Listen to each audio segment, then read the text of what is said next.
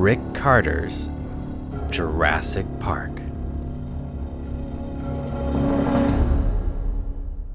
The official history behind Jurassic Park's screenwriting process had always included Michael Crichton, Malia Scotch Marmo, and David Koepp. Publications from magazines, documentaries, and the official making-of book chronicled how screenplays went through the hands of all three writers, one after another. However, in March of 1991, a new script was quietly worked on for Jurassic Park by someone else. Rick Carter was Jurassic Park's production designer, who was involved before Crichton's first draft had even been completed. While the role usually isn't connected to elements of the story within the film's screenplay, this was a special case. A production designer's primary role is to create and manage the visual aspects of a film. This usually involves the look of sets, graphics, props, lighting, and costumes. Rick Carter explains, "I was brought onto Jurassic Park about 2 years before we finally started shooting. At the time, the only other people involved were Steven, the producers, and Michael Crichton. The script had not been written. We were working from galleys of the books, so for me, it was a great opportunity to be able to actually help shape the film. On most shows, the production designer is brought in and handed the script and asked to visualize it. Not so on this one. I was in on many early meetings with Steven where we would break down the scenes in the book and discuss which ones would work best for the film." While Jurassic Park tells a fantastical story about the brilliance of genetic engineering and the dangers it can behold, it is also the story of a glorious theme park. The theme park is not only a part of the story, it is the central setting. If it doesn't come to life, if it doesn't breathe authenticity, then neither does the story. Rick Carter says, "From a design standpoint, the stars of Jurassic Park are the dinosaurs. That's not to say that the characters aren't important, because they are. But on a visual level, the dinosaurs are the stars. And I think the island is very strong as a setting.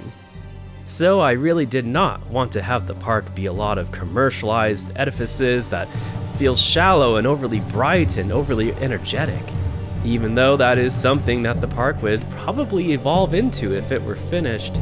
I thought, as a film, it would feel shallow. This is, after all, not Disneyland. What people would go to see in Jurassic Park would be the dinosaurs in their natural habitat, not a lot of man-made stuff. So for the first 10 years at least, it would probably be taken very seriously, until somebody started making sideshow freaks out of the dinosaurs. I tried to make it look serious in the sense that the visitor center, for example, is like a temple for dinosaurs. The bas-relief bones that are seen throughout are like hieroglyphics of the earth, sculptures from the earth that tell a story. There are some very complex things going on in the control room and the labs, that as a look, I felt it should be of one element, so that the concrete sense of one feels is that there is the jungle and there are the dinosaurs." Interestingly, Carter was not big on dinosaurs before signing up for the project. Rick Carter goes on to say, "I was never a big dinosaur nut while growing up, but I got into it.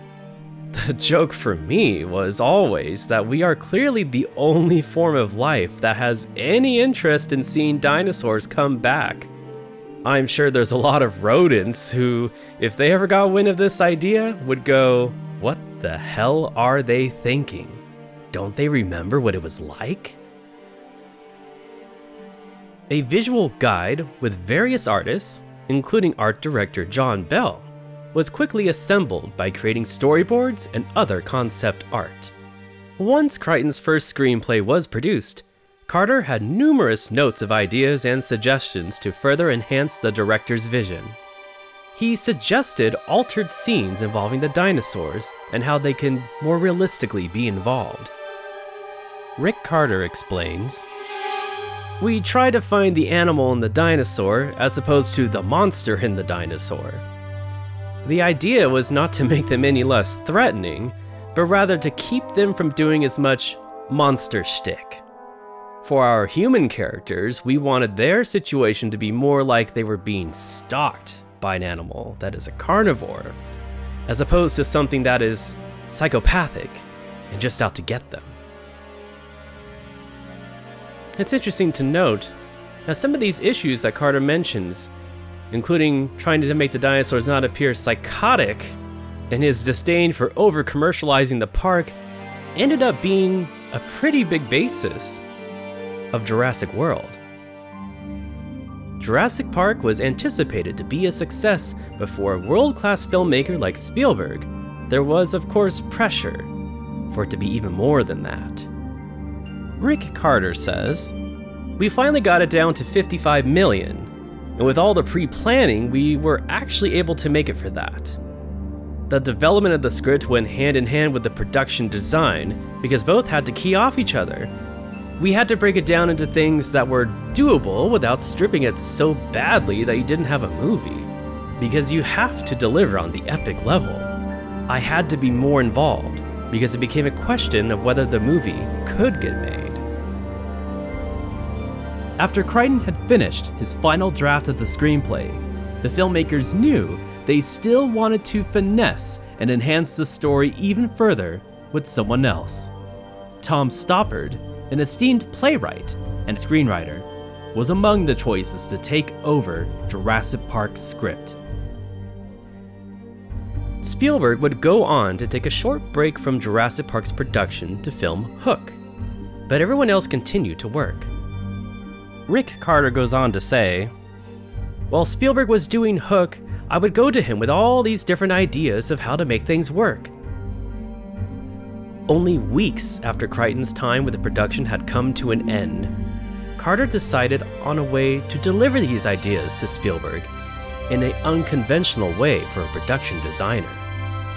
Steven and all of us were having such amazing conversations as we explored where the movie could go, based upon Michael's book. And I knew Michael Crichton through my mother. So I already knew him as a person independent of all of this. So I knew what he was writing from his book and the conversations with Steven. And we were developing all sorts of ideas for scenes and contexts that it was fine for him to do his version. And when it went to the next step, there was a Malia Scotch Marmo who was brought on. And I wasn't part of those meetings. And I knew that many of the things that we were discussing were going through Steven to her, and that he was wanting to see what she would bring. But it was making it a little bit hard, as I remember, to know what to coordinate for the art department to focus on. I mean, we knew the main road attack would be there. We had to design the spitter would be there. We knew there was a raptor pen. You know, we knew certain things, but there was a whole river extravaganza. There were a lot of things that were in the book that we were still playing out and exploring. So I wanted to get something that in front of Steven that we could use as our working document. And I started to write sort of memos that would outline scenes, and I'd throw images with them and that kind of thing. But it got to be where it almost was easier to do it as a screenplay form. And then, of course, once I entered into that, I started just putting in dialogue and, you know, whatever I took from the book that I thought was still really good. He impressively assembled an entirely new script, using much of Crichton's as the backbone, but with new ideas he gathered to give it blood and muscle. The script began with this introduction written by Carter. March 7th, 1991. After our last script meetings, I began collecting together my notes. I realized that the only way for me to see how the ideas might actually play out in the story was for me to collage them into Michael's latest script. Well, one thing led to another, and I found myself going through the entire story. I hope you will read this rough version of the script in the way it is intended. It is only designed to be a stepping stone, or just another point of departure for Tom, or whoever you bring on to rewrite Jurassic Park. Most of the major changes are in the first third and the last third of the script. Rick Carter. Out of all the scripts written for Jurassic Park, Carter's version is perhaps the most interesting. It begins to take Crichton's story and shape it into how the film would be finalized. At the same time, it includes an array of unique ideas that would either become extinct or resurrected in future films. Such ideas include John Hammond wanting to recruit Grant and Sattler to work at the park, the discovery of a raptor den secretly nestled far beyond their pen, trees that are deforested by the giant dinosaurs, and the inclusion of lava fields. There's even an umbrella designed to look like a spitter that is used as a distraction against a velociraptor, an idea similarly used in Jurassic World. It's not every day that a production designer writes a screenplay to get his ideas across in order to make the film a success. But Rick Carter was a special production designer. While his version of the script would not end up being used for the film, it wasn't his intent anyway. He simply wanted the best way to further continue the production progress of Jurassic Park, and he felt altering the script was the best way to do it. But what if it had been made?